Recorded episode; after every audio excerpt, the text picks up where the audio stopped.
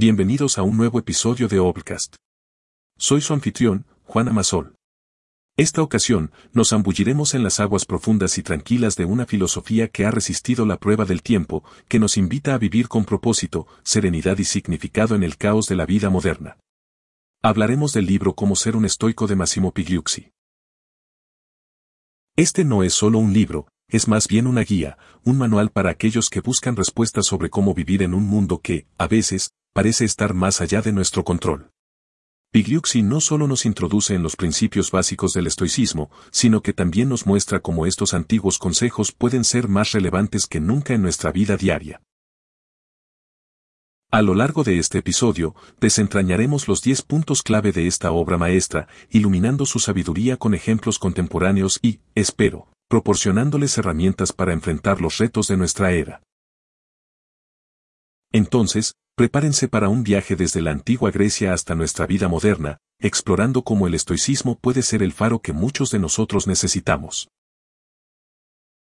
Muy bien, comencemos con nuestro primer punto, el estoicismo como filosofía práctica. Ahora, sé lo que algunos podrían estar pensando, ¿estoicismo? Eso suena a algo que estudié brevemente en una clase de filosofía en la universidad y nunca volví a pensar en ello pero les prometo, hay mucho más en esto de lo que parece a simple vista. Massimo Pigliucci, con su perspicaz enfoque en cómo ser un estoico, nos invita a ver esta filosofía no como un conjunto de viejas ideas polvorientas, sino como una herramienta viviente y respirante para la vida cotidiana. Sí, incluso en 2023, con todas nuestras tecnologías y distracciones. Piensen en esto, vivimos en un mundo de constante cambio, de noticias que nos llegan al instante, de decisiones que deben tomarse rápidamente. ¿Y si tuviéramos un marco, una guía, que nos ayudara a navegar por este océano turbulento con serenidad y propósito? Eso es exactamente lo que el estoicismo nos ofrece. No se trata solo de teorías abstractas o máximas antiguas. Es sobre cómo enfrentar los desafíos modernos, el estrés, la ansiedad, las presiones sociales. Es sobre cómo enfocar nuestra energía en lo que realmente importa, sobre cómo ser resilientes y mantenernos centrados en medio de la adversidad. Ahora bien, lo que viene es aún más apasionante, pues vamos a adentrarnos en cómo este principio se conecta directamente con la vida diaria, y cómo, de manera práctica, podemos aplicarlo. Siguiendo con nuestra travesía estoica, llegamos al segundo pilar de este fascinante viaje, distinguir entre lo que está bajo nuestro control y lo que no lo está. Y créanme, en una época en la que todo parece estar en movimiento constante, entender este principio puede ser, literalmente, un salvavidas. Imaginen por un momento que están en medio de un río caudaloso. Las corrientes nos llevan por diferentes direcciones y todo lo que deseamos es llegar a la orilla. Aquí, Pigliucci nos brinda un remo en forma de sabiduría estoica. Nos dice, no puedes controlar la corriente, pero sí cómo te manejas en ella. En la obra, Máximo se adentra en este concepto detallando que muchas de las frustraciones, ansiedades y angustias que sentimos en la vida provienen de intentar controlar cosas que, sencillamente, están fuera de nuestro alcance. ¿El clima? Fuera de nuestro control. ¿La opinión de los demás? Fuera de nuestro control. ¿Nuestras propias acciones y reacciones? Ahí es donde entra nuestra capacidad de elección. Pongámoslo en perspectiva con un ejemplo contemporáneo, pensemos en la reciente pandemia de COVID-19. No podíamos controlar su llegada ni su propagación global, pero sí podíamos decidir cómo responder a ella, cuidando de nosotros mismos, siguiendo protocolos de salud, apoyando a los demás y adaptándonos a una nueva normalidad. Este principio no solo nos brinda paz mental, sino que nos empodera. Nos dice, concéntrate en tu esfera de influencia, en aquello que puedes cambiar. Y a medida que avanzamos en nuestro episodio, verán cómo este concepto se entrelaza maravillosamente con los otros pilares del estoicismo. Adentrándonos más en el corazón del estoicismo, llegamos a un término que quizás suene un poco exótico, pero es absolutamente esencial, ataraxia. Un término griego que significa, en esencia, tranquilidad del alma o paz interior. Pero, ¿cómo lograr esta serenidad en un mundo que nunca se detiene? En Como ser un estoico, Pigliucci nos desvela que la ataraxia no es un estado inalcanzable, reservado solo para los sabios o eruditos. Es una práctica, algo que podemos cultivar diariamente. La ataraxia es la habilidad de mantenerse ecuánime, de no ser perturbado por las vicisitudes externas, de encontrar un equilibrio mental incluso cuando el exterior parece un torbellino de eventos. Es como ser el ojo tranquilo en medio de un huracán. Ahora bien, esto no significa ignorar nuestros sentimientos o ser indiferentes. Al contrario, se trata de reconocer nuestras emociones, aceptarlas y no permitir que nos dominen. Es como si viéramos nuestras emociones desde una colina, observándolas pasar, pero sin dejarnos arrastrar por ellas. En nuestra sociedad actual, donde estamos constantemente bombardeados por estímulos, notificaciones y demandas, la ataraxia se convierte en una habilidad invaluable. Imaginen poder enfrentar un mal día en el trabajo, una noticia inesperada o una situación estresante con una calma centrada. Esa es la promesa de la ataraxia. Pero, ¿Cómo empezamos a cultivarla? Bueno, eso es algo que iremos desglosando a medida que avancemos en nuestros puntos. Por ahora, piensen en la ataraxia como ese remanso de paz al que todos podemos acceder. Desde la paz interior de la ataraxia, navegamos hacia un concepto que, aunque externo, está íntimamente conectado con nuestro ser interno, la naturaleza. En Cómo ser un estoico, Massimo Pigliucci destaca la importancia de vivir conforme a la naturaleza, pero ¿qué significa exactamente esto? Para los estoicos, no se trata solamente de apreciar las montañas, los bosques o los océanos, aunque eso es maravilloso. Se trata de entender y aceptar nuestra propia naturaleza humana y la del universo que nos rodea. Es reconocer que somos una pequeña parte de un todo mucho más grande y que hay un orden y un propósito en todo lo que existe. Este principio nos invita a reflexionar sobre nuestras acciones y decisiones en el contexto del gran esquema de la vida. ¿Estamos actuando de acuerdo con nuestra verdadera naturaleza? ¿Estamos viviendo de una manera que es coherente con el mundo que nos rodea? En un mundo digital y acelerado como el nuestro, es fácil olvidar nuestra conexión con la naturaleza. Nos perdemos en pantallas, en horarios y en la constante búsqueda de más. Pero, ¿y si nos detuviéramos un momento? Y si escucháramos el susurro de las hojas, sintiéramos la brisa en nuestro rostro o simplemente contempláramos un atardecer. Pigliucci nos recuerda que, al reconectar con la naturaleza, no solo encontramos belleza y serenidad, sino también una guía, un norte. La naturaleza nos muestra la impermanencia de todo, la importancia de la adaptabilidad y la belleza de la simplicidad. Por eso, mientras continuamos este viaje estoico, les invito a que busquen ese momento de conexión, ese instante donde la naturaleza nos habla y nos muestra el camino. Desde la vastedad del universo y nuestra conexión con la naturaleza, nos adentramos en un territorio más cercano, pero igualmente esencial, la comunidad. En Como ser un estoico, Pigliucci nos revela que la filosofía estoica no es un camino solitario, es un viaje que emprendemos juntos. La comunidad, para los estoicos, no es un concepto abstracto. Es la red de conexiones y relaciones que formamos a lo largo de nuestras vidas. Son las personas que nos rodean, las que nos apoyan, nos desafían y con las que compartimos triunfos y adversidades. Es interesante pensar que, en una era donde la tecnología nos ha conectado como nunca antes, también nos sentimos más aislados que nunca. La paradoja de estar conectados pero sentirnos solos los estoicos nos recordarían la importancia de nutrir esas conexiones auténticas, de ser parte activa de nuestra comunidad. Pigliucci subraya que ser parte de una comunidad no es simplemente recibir, sino también dar. Es asumir responsabilidades, cuidar de los demás y trabajar juntos hacia un bien común.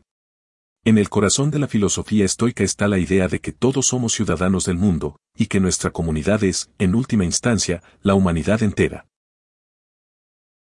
Entonces, mientras reflexionamos sobre lo que hemos aprendido hasta ahora, les invito a que piensen en su propia comunidad. ¿Cómo podemos ser mejores miembros? ¿Cómo podemos contribuir para hacer de nuestra comunidad un lugar más comprensivo, solidario y unido? Al final del día, los estoicos nos recuerdan que no estamos solos en este viaje de la vida. Tenemos el apoyo y la compañía de aquellos a nuestro alrededor, y juntos, podemos enfrentar cualquier desafío. Desde la calidez y unidad de la comunidad, nos aventuramos hacia un tema que muchos evitan, pero que es intrínseco a la existencia humana, la impermanencia y la muerte. Pigliucci, en Cómo ser un estoico, nos invita a abordar este tema no con temor, sino con entendimiento y aceptación. La filosofía estoica nos recuerda que todo en este mundo es efímero. Las estaciones cambian, las flores florecen y luego se marchitan, y al igual que ellas, nosotros también pasamos por ciclos en la vida. Aceptar esta realidad no es resignarse al fatalismo, sino más bien encontrar belleza y propósito en cada momento, porque es precisamente su naturaleza efímera lo que lo hace valioso. Meditar sobre la muerte no es un ejercicio morboso para los estoicos. Es una forma de recordarnos que debemos vivir con propósito, apreciando cada día y las personas que lo comparten con nosotros. La muerte es una parte natural de la vida, y al entenderla y aceptarla, podemos vivir con menos temores y más autenticidad. Pigliucci nos propone una reflexión profunda, si supiéramos que hoy es nuestro último día, ¿cómo lo pasaríamos? ¿Qué cosas realmente importarían y cuáles perderían su relevancia? Estas preguntas nos ayudan a centrarnos en lo esencial y a vivir una vida con más significado. Por eso, mientras seguimos avanzando en nuestro viaje estoico, los invito a reflexionar sobre la impermanencia. No como un final, sino como una motivación para vivir cada día con pasión, gratitud y amor. Tras sumergirnos en la profunda meditación sobre la impermanencia, nos desplazamos hacia dos pilares esenciales del estoicismo, la autoreflexión y la autodisciplina. En Cómo ser un estoico, Pigliucci nos guía por la senda del autoconocimiento y la automejora, mostrándonos que el camino hacia la virtud se construye desde el interior. La autoreflexión es el espejo que nos permite ver nuestro ser más auténtico, reconocer nuestras fortalezas y debilidades y comprender nuestras motivaciones y deseos. Es este ejercicio introspectivo el que nos brinda la claridad necesaria para actuar en armonía con nuestra naturaleza más elevada. Los estoicos nos recuerdan que no podemos cambiar lo que no reconocemos. Por otro lado, la autodisciplina es la herramienta que nos permite actuar de acuerdo con esas reflexiones. No se trata de una represión dura y rígida, sino de una guía amorosa y firme que nos ayuda a tomar decisiones alineadas con nuestros valores y metas. Es el entrenamiento diario para ser nuestra mejor versión. Pigliucci nos anima a adoptar estas prácticas no solo como un deber, sino como un regalo para nosotros mismos. Al reflexionar y disciplinarnos, no solo encontramos la paz y la armonía interna, sino que también irradiamos estas virtudes hacia el mundo exterior. Entonces, al reflexionar sobre estas ideas, te invito a pensar, ¿cuándo fue la última vez que te tomaste un momento para reflexionar sobre ti mismo? ¿Cómo puedes cultivar una mayor disciplina en tu vida diaria? Recordemos que en cada acto de autoreflexión y autodisciplina nos acercamos un paso más a la sabiduría y la virtud. A medida que avanzamos en nuestra exploración del estoicismo, nos encontramos con un consejo profundo que Massimo Pigliucci destila en cómo ser un estoico.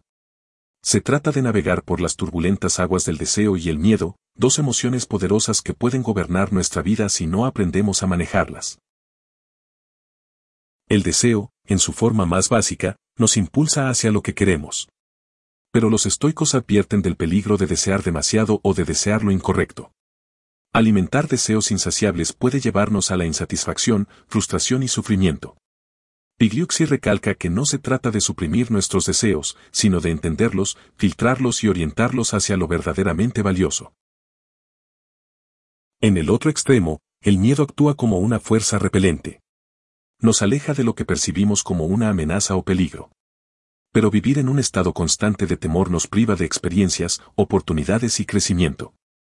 A través de la lente estoica, aprendemos que muchos de nuestros miedos son infundados o exagerados, y que enfrentarlos con valentía y sabiduría nos libera de su dominio. Pigliucci nos invita a reflexionar, ¿cuántas veces hemos dejado de actuar por miedo? ¿O hemos perseguido ciegamente un deseo sin preguntarnos si realmente vale la pena? Al adoptar un enfoque estoico, podemos aprender a equilibrar estos impulsos y vivir con una claridad y propósito más definidos.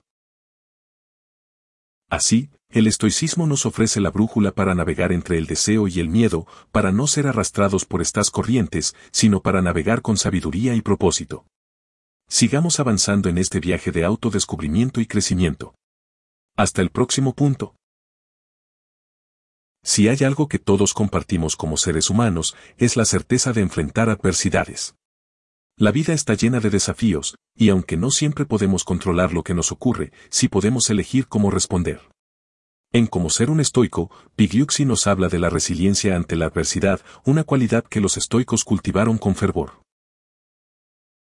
¿Qué es la resiliencia? Es la capacidad de recuperarse y adaptarse frente a situaciones difíciles, de mantenerse firme cuando el mundo parece tambalear. Los estoicos veían la adversidad no como un obstáculo insuperable, sino como una oportunidad para aprender, crecer y fortalecerse. Pigliucci menciona que, en lugar de lamentar nuestras desgracias, deberíamos verlas como pruebas diseñadas para refinar nuestro carácter. ¿Has experimentado alguna vez un revés que, a pesar del dolor inicial, te ha enseñado una lección invaluable? Es en esos momentos cuando verdaderamente descubrimos de qué estamos hechos. La resiliencia no se trata de evitar el sufrimiento, sino de aprender a moverse a través de él, de encontrar significado en el dolor y de utilizar esas experiencias para construir una vida con más propósito y claridad. Los estoicos nos enseñan que cada adversidad enfrentada con coraje y sabiduría nos convierte en seres más fuertes y resilientes. En el camino de la vida, enfrentaremos tormentas y desafíos. Pero con la guía del estoicismo, y la valiosa perspectiva que nos ofrece Pigliucci, podemos aprender a bailar bajo la lluvia y a celebrar cada lección aprendida. Sigamos explorando juntos estos pilares estoicos. Nos vemos en el siguiente punto. Todos hemos tenido alguna vez a esa persona que nos ha guiado, enseñado y aconsejado en nuestra travesía. Pigliucci, en Cómo ser un estoico, nos invita a reflexionar sobre el papel del mentor. Los estoicos valoraban enormemente la figura del mentor como alguien que, con sabiduría y experiencia, podía ayudarnos a navegar las aguas a veces turbulentas de la vida. En la tradición estoica, encontramos figuras ejemplares como Séneca, quien se convirtió en mentor del joven emperador Nerón, y Marco Aurelio, que a menudo citaba a su mentor rústico en sus meditaciones. Estos mentores no solo brindaban consejo, sino que también eran modelos a seguir, encarnando las virtudes y enseñanzas estoicas en sus acciones diarias. Pigliucci enfatiza que un buen mentor no nos da respuestas, sino que nos ayuda a encontrarlas por nosotros mismos. Nos retan, nos inspiran y nos ofrecen una perspectiva que nos permite ver más allá de nuestros límites autoimpuestos. Pero, ¿cómo identificar a un buen mentor? Es alguien que te escucha, te comprende y, sobre todo, te anima a ser la mejor versión de ti mismo. Por eso, si tienes la fortuna de contar con un mentor en tu vida, valora esa relación, nutre el vínculo y aprende todo lo que puedas. Y si aún no lo has encontrado, sigue buscando. La sabiduría está a tu alrededor, esperando ser descubierta. En nuestro próximo punto, seguiremos explorando las profundidades del estoicismo. Hasta entonces. Y así, queridos oyentes, hemos explorado las profundidades del estoicismo, una filosofía que, aunque antigua, sigue siendo relevante hoy día y ofrece herramientas prácticas para una vida plena. Desde comprender el poder del control y la aceptación, hasta valorar la comunidad y la guía de un mentor, el estoicismo nos invita a ser resilientes ante la adversidad y a reflexionar sobre nuestra propia conducta